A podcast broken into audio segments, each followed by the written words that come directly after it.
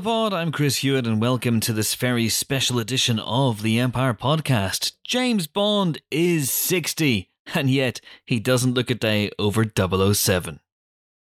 Good joke there. Strong start to the podcast. No, but it's true, folks. James Bond turns 60, at least as far as the big screen is concerned, this year.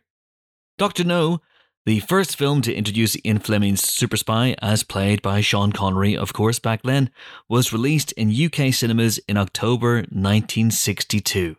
Since then, of course, he's become the star of one of cinema's greatest franchises with six men Sean Connery, George Lazenby, Roger Moore, Timothy Dalton, Pierce Brosnan, and Daniel Craig playing 007 across 25 films, and no, I'm not going to list those, culminating in last year's No Time to Die, which saw Daniel Craig end his five film run as Bond in spectacular and, shall we say, mold breaking fashion.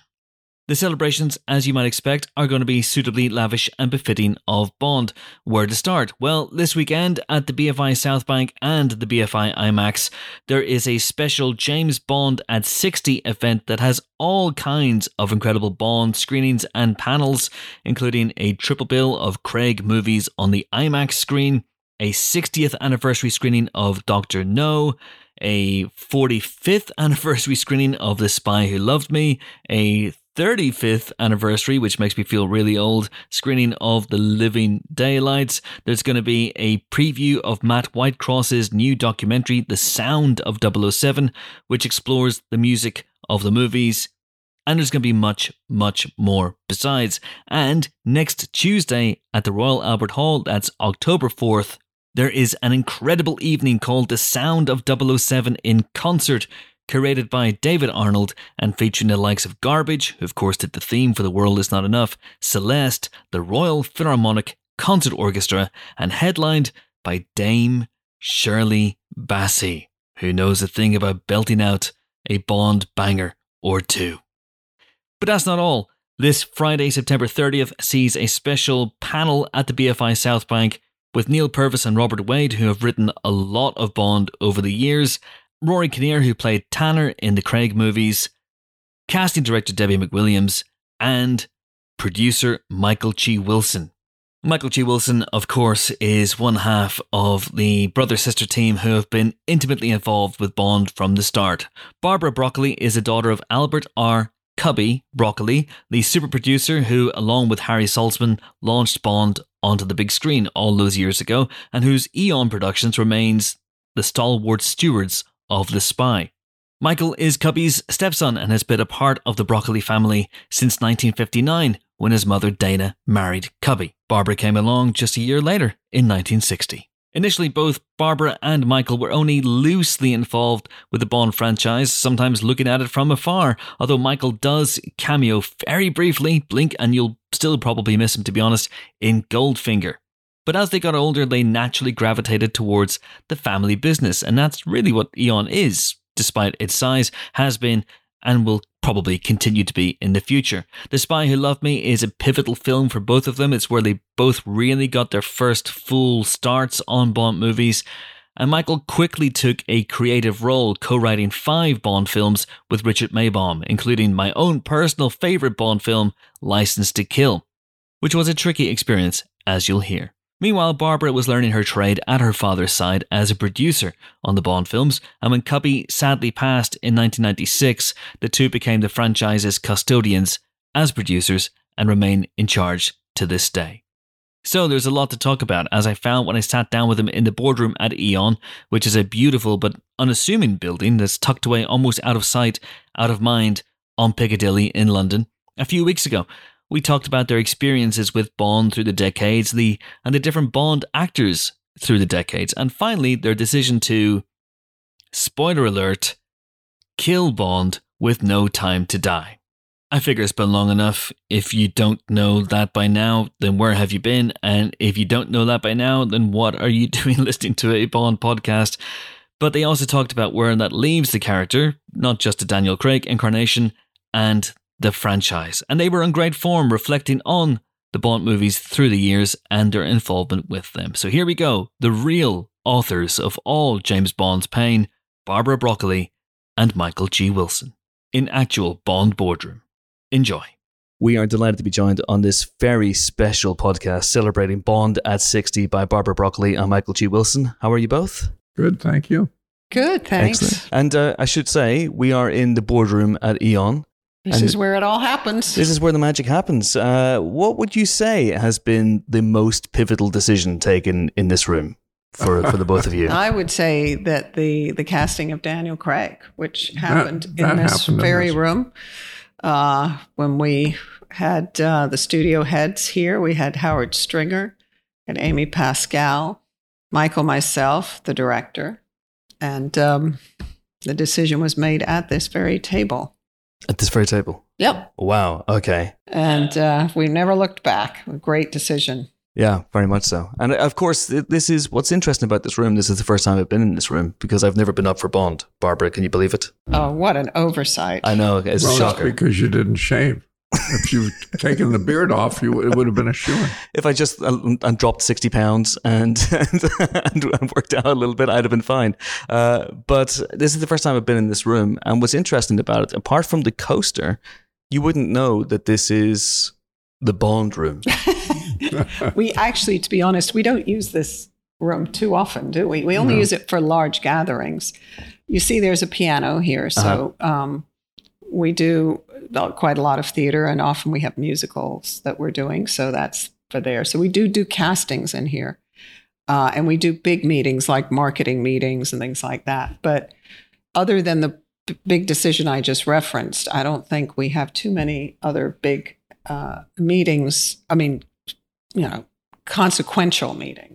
Yeah, we, we usually meet just in the room above us, which uh, and uh, around a round table, Mm. uh, which is more in keeping with the decision making process with everybody involved. Yes, because this is a, a bit of a spectre table, if Yeah. I if I'm honest. It And is. That must it's a be. big old table, Yeah, It's a I big- think it- yeah. what is it? Seventeen feet long, twenty feet long, something, like that. Yeah. But often we have, you know, Mhm. meetings that involve at least this many people when they, you know, big marketing meetings and things Yeah. like that. Anyway, you're here. I am here, absolutely. But and it's fascinating because you know at the heart of Bond now as we're entering you know Bond at sixty, one of the fascinating things about Eon is that it's still so much a family business, and I, I wanted to delve a little bit into your personal connection with the character and with the franchise over the years, uh, going racing through the decades as much as we possibly can, of course, and. You know, it starts in the 60s, obviously. Dr. No is about to be 60 years old. Uh, Barbara, you were just a, a- a bairn, as they say, at the time. I was I was uh, in Jamaica, the one and only time I ever wore a bikini. Um, and yeah, I was I was a year and a bit. You're in a bit. So, so memories of Dr. No, I'm guessing, are are not forthcoming. They're maybe a little fuzzy. But, uh, but Michael, you were very much, uh, uh, you know, around the machine as it was beginning to get into place. I'd come over for holidays. I was at university in the United States, California, and so I um, I saw the film in the theater with a few of my friends, and that was my introduction to James Bond. Mhm. Besides having heard it on the holidays that was going to be made and, and Mm. that. but did you know what was? Did you know what it was going to be when you when you saw it for the first I- time? I had come over and seen. I went to. I was the cubby took me to Pinewood, and I just was on the set where they were doing um, something with Sean at the. But I, it was. Um, I can't remember very much about it. Mm. You know, it wasn't, of course, uh, famous or. No one knew what. Well, I guess Cubby and Harry knew what what they they had, but I had no clue Yeah. what they had. Yeah, and, and the machinery, it, it slowly but surely, it begins to to snowball and roll and roll and become this phenomenon. And a couple of years later, you're cameoing, cameoing in Goldfinger. Yeah, but uh, the of course, um, you know that was um, a great team that they put together. A lot of people from Cubby's previous films here in the UK, Hmm. um, and um, you know Terrence Young and uh, Dick Maibaum, yeah, Mhm. and uh, Ken Adam, Ken Adam. Yeah, and you know um, it was a it was a really great group of people, uh, and um, and it was the team that went forward for the first four or five films. Uh, you know, um, it was, it was quite, you know, it was, and it really created a new genre. Yeah. You know, I think um, I, certainly when I saw the film, I think it was the first time I had ever seen a hero uh, just kill somebody in cold blood with uh, without a lot of passion involved. Uh, and uh, you know, when he says uh, that was a Smith and Wesson, you've had your six. Yes. That that really, you know, was quite a departure from from uh, what we'd ever seen before in, in cinema. Yeah. And uh, so, and of course, there were lots of other innovations in the way the group was put together, the way they edited it, the way they designed it, music, everything about yeah. it was uh, was was uh, unique, and and you know, as I said, it was it really put together the team. And uh, and Barbara, you're you're growing up as the as this franchise begins to become a franchise, really. So you're traveling the world. I know there was a, a moment on You Only Live Twice where you, you, you had a had a fever. Uh, but what was your what's your first real concrete memory of the Bond machine? well, you? I think it was on You Only Live Twice. Yeah. Uh, you know, going to Japan. You know, my parents brought my brother Tony, my sister Tina, and myself. We all went to Japan. And, you know, it was such an exciting trip. I mean, Japan was just a magical place. We'd never seen anything like it. And I have very distinct memories of my sister and I at the tea ceremony because, you know, for little girls, seeing these beautiful women dressed in traditional clothes performing this tea ceremony, it was just incredible, you know. And I mean, I just remember that very vividly. And then Thunderball, you know, with uh, being in, you know, being with the, the, the actresses in Thunderball who were so sweet to us and being in the costume department with them and Luciana Paluzzi with her feathers, you know, playing with us. And it was, in fact, I'm still in touch with Luciana Paluzzi and so many of the women. And I think the women throughout the years of these films, I, you know, the women have stayed very close. The women who have been in Bond films, even though they were in di- differing films, you yeah. know, have you know, kind of maintained relationships over the years. And it's really wonderful. And I've maintained many, many long lasting relationships with them and,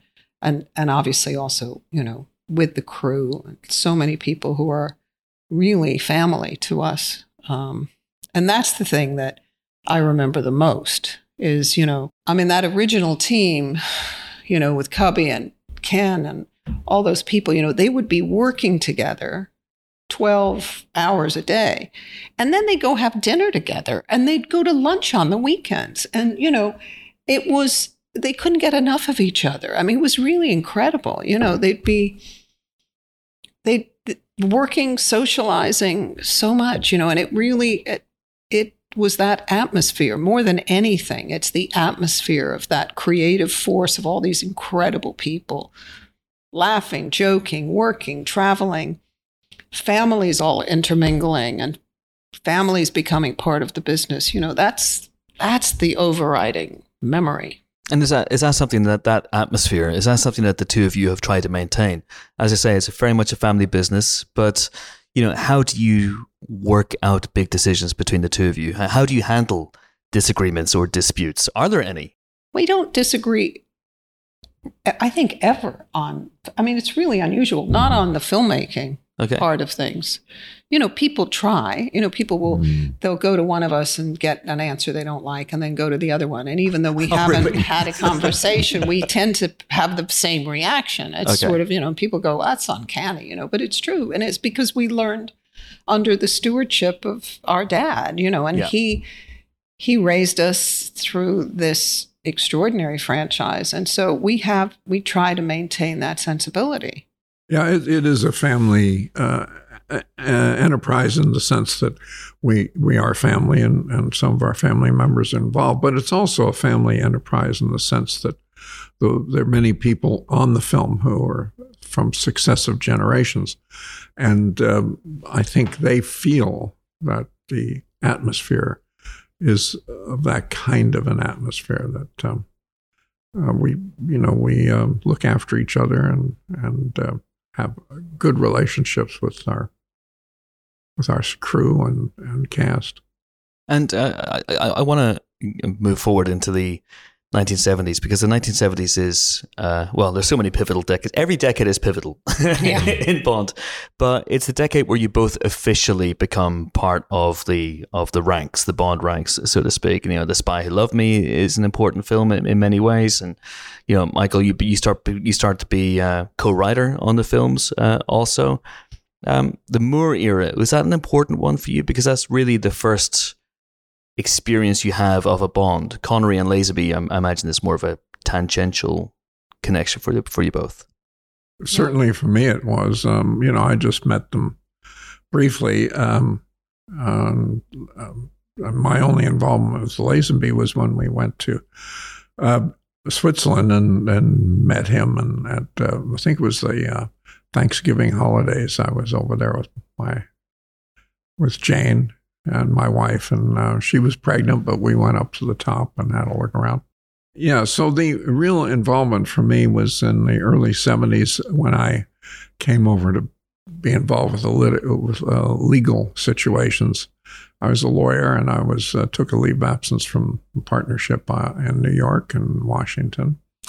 And um, I started to get involved in the um, business of bond. And, um, you know, then things with Cubby and Harry were not so, uh, they were a bit tense. So I would go and try to deal with Harry and try to see if we, you know, try to make things work. And um, so, but slowly I got involved. And by the time of Spy Love Me, I was involved in uh, the filmmaking process. And Barbara, was it always inevitable that you would you would join the family business? Well, you know, I look back when I was, you know, when I was really young, um, just, you know, watching my father's passion for these movies. And, you know, it's, I mean, I remember things like we take so many things for granted now, but, you know, in the old days, when you wanted to make an international call, you had to book it through the international operator and, and it would take hours and they would, you know, call you back to place a call and stuff. So I liked sort of at home being kind of my dad's secretary, you know, when I was like eight, nine, you know, things like that. So, you know, I would say, okay, I'll, you know, help you with the call. I'll wait for the call. I'll come get you with the call, you know, all those sort of things. And, you know, we would come to Pinewood, you know, when, when we finished school, we would come to Pinewood.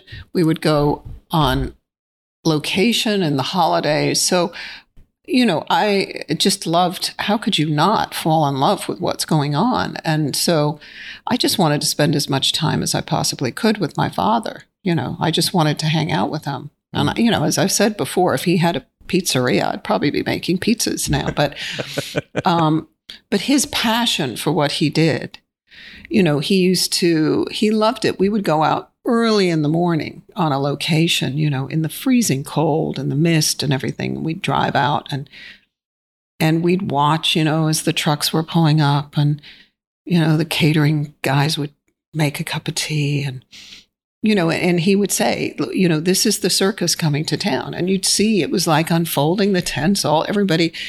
And then the magic would begin and the filmmaking process. And so yeah, I mean, of course, I wanted to be involved in in that. Who wouldn't, you know? Mm. Uh, so it wasn't until again, Spy Who Loved Me, where I started um, in the publicity department captioning stills, which is traditionally quite a boring job, but I loved it. You know. so if we go back and we we we uh, we sought out stills from Spy Who Loved Me, those, Mm. those be your captions. Well, they would say, you know, they would say because it was a boring job, so Yeah. give it to the kid who's just arrived and try, and, you know. Uh, so it was like, you know, a photograph of Yeah. Barbara Bach and you know Roger Moore. So you have to come up with some clever way of describing it, and then you would type it all out, and then you'd cut it into little strips and stick it on the back of the Yeah. of the photograph. I mean, now you, I mean, it's obsolete. I mean, now you do it all Yeah. electronically. Um, so it would be, yeah. So that's how I started. But it meant that I could be around the sets and, you know, the people that were photographing you know, the, the unit photographer and the publicity department. And, you know, it was a lot of fun. A lot of fun. Yeah, absolutely. And uh, uh, and Michael, I want to talk about the uh, the the fact that you transition into becoming a, a writer on, on Bond. Uh, at what point did that happen for you? Well, during um, um, during the Moonraker situation, there was um, um, Christopher Wood um, was the writer, and he was um, and then um, and he wrote the script, and then he had some issues, and, um, Dick Maibaum came on and had to do a lot of catch up um, during the uh, filming to try to resolve the, especially the ending of the. So I worked with him closely, and at the end of it, he said, "Let's become writing partners." So um, and so we took on the next we worked on the next five bonds after that together. And he passed away, and um, I, I, sort of, you know, became at, at that point. Um, Barbara and I were becoming producers, so I mm. took on the producer role with mm. Barbara. Yeah, it's it's interesting that you, you you say that because obviously you know you wrote, you know, License to Kill. I know was it was a difficult situation, but is one of my favorite, if not my favorite, Bond film. And I think over the years, there's a, a lot of love for that movie that perhaps might not have been there at the time. But was that a, a that's your last writing credits? You didn't want to write after after Dick Maibaum passed away. Well, I think you know we, we took on a different um, area of responsibility. Barbara and I supervise writers, and mm. and um, you know there's a lot to do, and I think it's hard um, it's hard to. I, I was a producer and a writer at certain points, but um, I think with with Barbara and I, it was we started to get more focused on the making the film and uh, supervise the writers. And the films got much bigger. Yeah. yes. Much more complicated. They did. And you know, Michael has a, a background in engineering and science and all the stuff. So I mean, all of his wealth of information has always been so valuable to the writers in terms of you know he understands construction of a screenplay he knows all the mechanics and he also knows all the sort of has all the scientific you know knowledge to be able to go that doesn't make sense. He's very logical. Um, which is really important because these you know they have to be they have to make sense these yes. movies in yeah. some way, even though they're fantasy films. They have to be reasonably plausible. I mean, we always say that if a villain had all the resources and all the money in the world, could he make this thing happen? And it's on that basis that, you know, my, Matt, Michael's logic is, is put to use it has to be plausible that Bond would walk away from whichever situation he walks away from well, until he doesn't walk away. Exactly. We'll, we'll, get to that. We'll get to yeah, that. we get to, we get to the yeah the plots. Uh, you know, sometimes they are somewhat fanciful, but they and some of the situations. But I think uh, supposedly there's some logic to them. We always run it. We, you know, the writers always say, "Okay, well, we'll run that up the Michael flagpole," and you know, and and there's always that kind of moment where particularly with the long collaboration with Rob and Neal, it's like yeah. we always go through these ideas and then we, we put some of them in the Austin Powers pile where we go, okay, yeah, maybe maybe that's in the Austin pa- Powers pile. So the, the test is whether I end up with my head in my hands or not. I think, or your head on the table if it's really bad. I'm looking for an indentation in this table just upstairs, in case. Upstairs, you'll uh, see upstairs. the indentation. Okay. and, and, Barbara, what about yourself? Have you, you know, obviously, um, uh, were you ever tempted to to become a writer? Uh, no, I imagine you have I, an input into the screen uh, screenplays. You know, I'm not. I'm not a writer. I I I love the writing process. I love I love talent. That's the thing that gets me out of bed in the morning. I love sitting in a room with really super talented people who like Thank Rob and Neal. You're welcome. Okay. Uh, you know, Rob and Neal, we've been uh, so many years working with them, almost 20 years. And, you know, the thing about them is, you know, they have such integrity and such enthusiasm and they're infatigable. You know, you, they'll they'll come in and they'll go, okay, we've got this idea. And we go, nah, mm, forget it.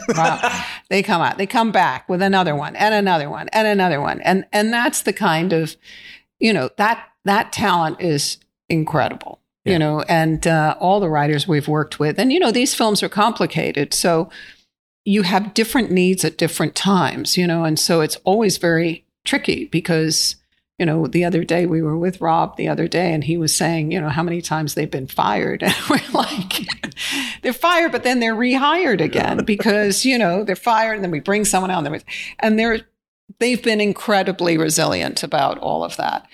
Yeah, I think you uh, sh- sell yourself a little short on this. You're not a writer. I mean, the thing is, you supervise these writers and you make them, uh, make them, you know, be logical, and you understand story, you understand the structure, and and uh, you know, very much. We have different approaches. And I think that we're very, Michael and I are very compatible in the way we work with the writers. So, And the other thing is, you know, Barbara's come up through the ranks, so she understands filmmaking from the from all the departments from the ground up. She Yeah. knows what it's like to be an assistant, and then um, you know um, more involved and and uh, working in the different areas. You know, from uh, all through the the production. Well, I grew Yeah. up with so many of these guys, you know, um, who all were starting, you know, people like Chris Corbould. We started out at the same time, you know, and he's now, you know, second unit directing. And we were all in the trenches together. And, and the great thing about filmmaking, I think in general, but these films in particular, is you do feel we got each other's back. You know, we're, we're in tough situation sometimes, traveling the world. And, you know, we, we're, we're all looking out for each other. We're, we all have the same purpose, you know, and um, and we just want to make a great movie and support the director and and make something that we're proud of because you know we make these movies for audiences. We don't make them for ourselves. You know, we make them for an audience, and we always bear the audience in mind. We can't wait to uh, to finish the film and get it out there and sit in a room and and hear people enjoying themselves and having fun and occasionally, you know, crying, which I kind of like. Yeah, I, and again, we're, we're, we're going to We're gonna get there. we're going to get there. We're going to get there. Absolutely. But it's it's interesting that um you talk about about that and about you know some of the, the the tough times that you've had because after License to Kill, there's that legal wrangle. There's that Mm. six years between License to Kill and Goldeneye. We're now about to celebrate 60 years of Bond, but was that the point where it could have maybe just fallen apart completely? Did it ever get to that point? Or was there always light at the end of the tunnel? Well, it was very, very difficult for many reasons. The one of the main ones was that you know Cubby was not well after License to Kill, and um, he really wanted to turn it over to Michael and I, and you know we relied so much on him, and we wanted to to make him proud, and it was also you know a difficult time with the studio and legal issues that were going on, and also geopolitically, you know, it was a time when the Berlin Wall came down and all everybody was saying, "Oh, you know, this is the the wall's down, the world's at peace, everything's fine. Who needs James Bond?" And you know, it was a it was a low point. Mm. And um, you know, Cubby always said, you know, go back to the books, you know, go back to Fleming, and so that's kind of what we did with Goldeneye. We were just like, okay, what is it that makes Bond Bond? And so we did a lot of research during that time. And um, we had some terrific people working on the script uh, Michael France and you know various other people who contributed to the script. And we, uh, you know, we we just went for it. You know, we we got Pierce and and I think we made a terrific movie. Martin Campbell was a terrific director. And, uh, you know, to all those naysayers who said, you know, the world is a safer place and who needs James Bond, I think we had a good answer. And the answer was, you know, unfortunately, the world wasn't safer. It was even more dangerous with, with all the factions that had separated. Uh, and, uh, and I think we made a terrific picture. And I think we had a fantastic run with Pierce.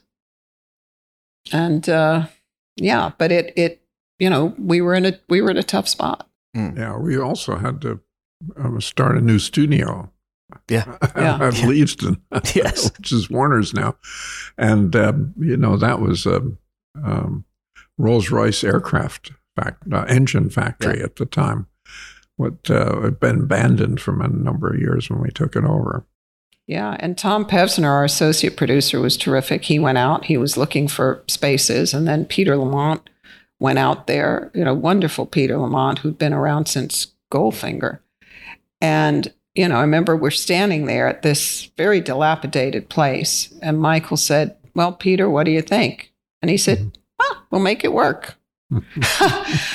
Extraordinary. So, you know, and it wasn't the first time and it wasn't the last time mm. Peter did that, where, you know, you're thinking, how on earth are we going to manage this on mm-hmm. time, on budget? And he did it again and again and again. Yep. And that's the kind of spirit that you find, you know, in particularly, you know, in Britain uh, with the wonderful crews we have here, that can do spirit that just they just won't be beaten down. You know, they'll Yeah. always come up with a way of doing something, and uh, and we sure pulled it off. Extraordinary. I mean, so so obviously neither of you worked uh, on these movies with Connery or Lazenby, but you worked with Moore, as we discussed. You worked with uh, Timothy Dalton, uh, but Pierce and Daniel are the bonds that you cast, the bonds that you found. Now, Pierce obviously had had his his brush with Bond just a few years earlier, but what are your memories of the moment that you knew on Goldeneye that it was going to be okay, that this guy was going to Well, to nail it? just backing you up a little bit, Mhm. um, Roger, we were, you know, we were obviously around, but we weren't involved in that decision. But he was a huge part of our lives. Yeah. Um, he was, you know, incredibly close to Cubby. His entire family, the children, were all extremely close. So we really grew up uh, with them, and we were involved in the Timothy Dalton uh, decision. And you know, we love Timothy. We're again very close to Timothy and his son, and and you know he you know he again went back to the books and he his interpretation you know i think was was pivotal because you know we went from the roger moore era which was very lighthearted and fun and really reflected the times to the timothy dalton era which was much darker. And those films you know when you look back you know i don't think that for example i don't think that daniel you know daniel being possible because of that the change that had happened before that you know we'd had these films reflect the time. So tim going much darker Yeah. i think you know had a really big impact on what followed after that. I mean and i think pierce was sort of had a little bit of the lighthearted but also had the underpinning. And then of course daniel brought tremendous uh, emotional complexity to the role. But you know each one eh, each actor has been distinct, but they've all kind of reflected the times that we're in. So we were involved in the Tim Dalton decision, which was really fantastic, and Pierce. Um, I think, I think, um, as I said earlier on, I think uh, there's a lot of love these days for Dalton's two movies, and there's almost a sense of sadness he didn't get that third film. I know he would have made another great movie, but Yeah. you know, time it, it you know, six years went by and he kind of moved on, and it was all everything had changed, you know. So unfortunately, he didn't. But I I love those movies too, and they were happy movies to make, weren't they? I mean. License to Kill was tough um, because of my dad's illness, and we were uh, in Mexico for a year, which was tricky. But That was another thing that Peter Lamont managed to take that uh, Churubusco Studios and make it, put it in a state where we could actually make a film there. You know, the uh, it was uh, shambles and and it was. Uh, um, it was another one of those Peter Lamont miracle. Peter Lamont Miracle sounds like the title for the next Bond film, Yeah. if you ask me. But uh, you've also got the writer's strike as well on License had to Kill, which uh, Yeah, Yeah. That, that was a tough That was thing. tricky. We just Yeah. we started the film. You know, we we had to write during the. Well, I was uh, in a situation where I was overseas writer, so I was exempt, and but um, Dick wasn't. So we had a problem, but we got through it. Absolutely, and uh, and and so just with with Pierce and then and then Daniel, we've spoken in the past about the kind of the moment that you knew that Daniel was going to was going to work on screen as Mm. Bond. But when you're scheduling these movies, the first movies, whether it's you know, GoldenEye or Casino Royale, do you want to ease your bonds in? Do you want to have them, you know? There's no such thing, honey. Let me tell you, they hit the ground running. I mean, with with Pierce, what was uh, ex- very difficult was um, he had just when we were planning uh, Goldeneye, he had back surgery, so we had to reschedule because of back surgery, and uh, so we rescheduled the movie. And when we say rescheduling, you know, you're talking about the the set building s- schedule uh, along with everything else the actors availability the locations the this the that. So we had to because he he wasn't allowed to run for some period of time or you know do anything particularly physical because of his back surgery. So we had to reschedule everything. This was before he started. And then unfortunately he had a, a an accident with the pinky on his right hand where he cut the Where he cut the whole The whole- of his the hand whole- down, yeah. So, so then, I mean, as luck would have it, the Walther PPK rests on so the weight of the Walther PPK rests solely on the pinky of the right hand. So we the odds? started with Pierce, you know, having to be very restricted in terms of how much he could run, and Yeah. and he couldn't hold a gun. So, um, but he was very he was terrific about it. He was very and, game, Um, yeah. He was very game. So we, you know, so those are the kinds of things that you know are complicated, but they're complicated for the art department. They're complicated, you know, for everybody. But he was a great sport, and we had a wonderful uh, guy who came on as a trainer, Simon Waterson, who's stayed with us ever since then, who trained him up, and we had wonderful stunt people and doubles, and uh, we got through it in a, in great shape. And you know, Pierce was wonderful in the way he just kept going, but it was a logistical nightmare. Oh my God. Oh my so God. when you say, "Do you like to break them in slowly?" There's no such thing. I just thought maybe a scene in M's office or Aw. a, you know, a scene where just someone opens a door or has some dialogue, not leaping off an airplane or you know, diving off a If balcony. only, if only, yeah. something like that. Well, maybe the next the next one. Um, but we've we've skirted around a little bit. This is the first time I've spoken to both of you since No Time to Die came out, and we're coming up to Bond at sixty. But right now we don't have a Bond because he was killed fairly unequivocally at the, at the end of that movie. Yeah. Now, talk about your wild creative swings deep into a franchise. What sort of conversations did you have? Because that idea was was it Daniel's idea first of all to to do that, or was that something that the two of you had been talking about for a while? Can we well, do this? Fleming had flirted with killing Bond off a few times, so you know it's it's always kind of been there. Um, but you know, I rem- remember after Casino Royale, we had a premiere in Berlin, and you know, after all the furor that went on about casting Daniel Craig, when we opened the movie and he was just an you know extraordinary success Mhm. it was a huge relief when we were traveling around the world and we'd had this premiere in berlin. And i remember we got in the back of the limousine we were all very happy. And daniel said how many of these movies am i supposed to do and i was like oh my god i wish i'd said 10 but I told him the truth. And uh, he said, How about killing me off? I said, Daniel, we've only, you just done the first one. Don't start talking about killing yourself off. And I kind of pushed it aside. Uh, and it came up again. You know, it came up again when we were making Spectre. Because he said, You know, this is it. I don't want to do any more. And, you know, I think we should kill me off. And we said, mm, Don't think so. I mean, I think particularly because we wanted him to do another one. Yeah. And uh, so we had the ending in that where he threw his gun away and was going to go off and live a happy life. So sometime after that, when he'd had some rest, I said to him, you know, it's not the end of the story. You can't go out like that. Uh, it's a great starting place to see Bond in retirement and how would he deal with it? So let's think about that. And uh, he said, okay, I'll give it some thought. And then Michael and I started with the writers and coming up with where we would go. And we were kind of in that headspace of, you know, and it was certainly. We had to convince the studio, Yeah. of course, uh, which was, you, you can imagine their reaction.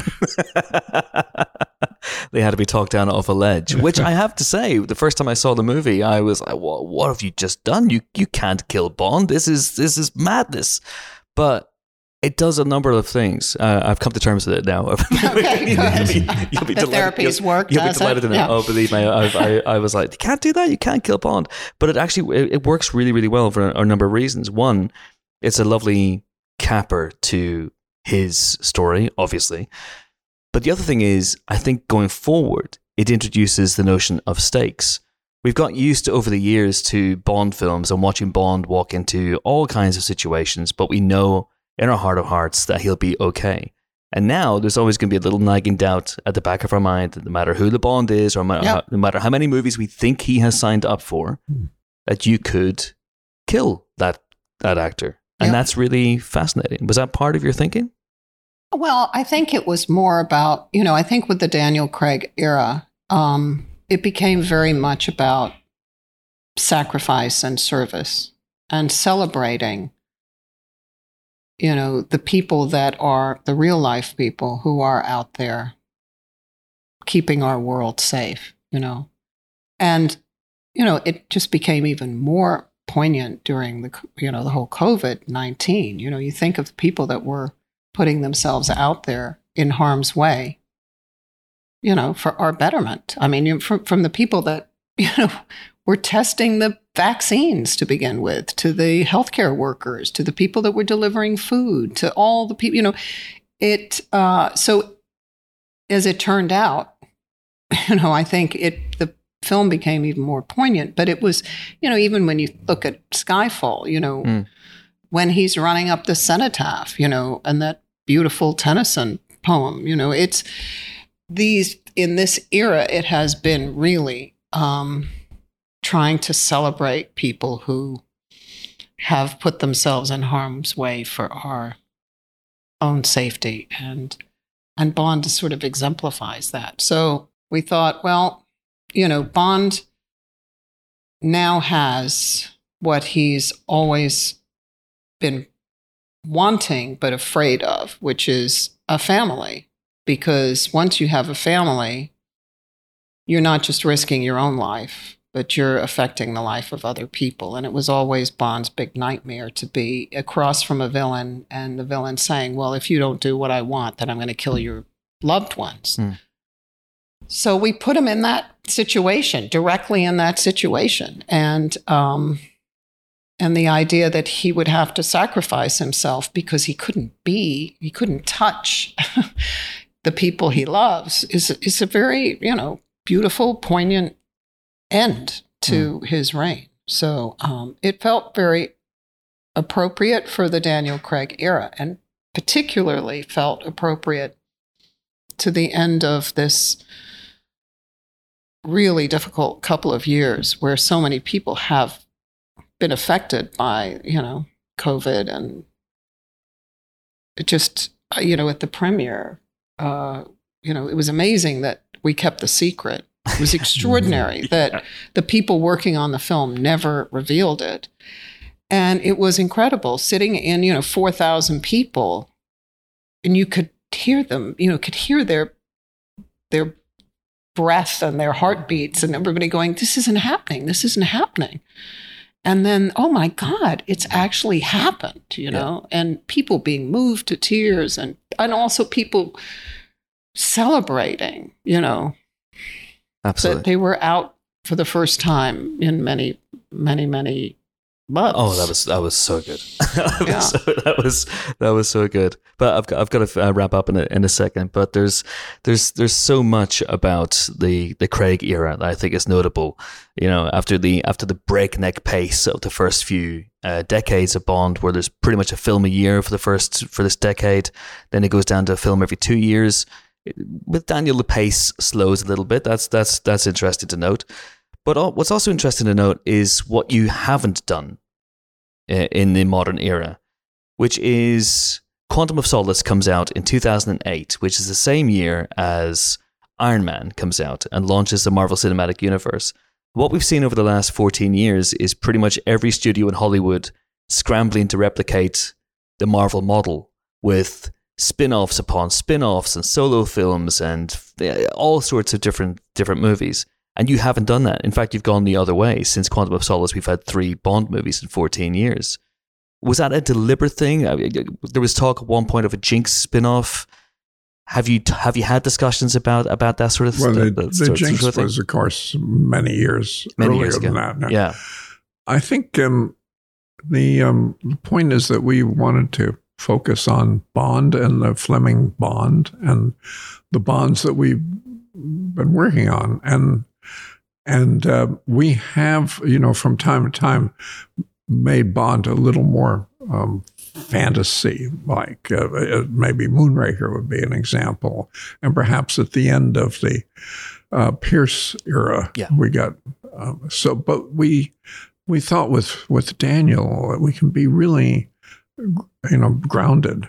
He's he makes the character grounded, and that's his way of interpreting the character, and that's and that's worked well for us. And I think that's we wanted to keep that. We didn't want to take that anywhere else, but but take it to its to the end, which we did with uh, No Time to Die.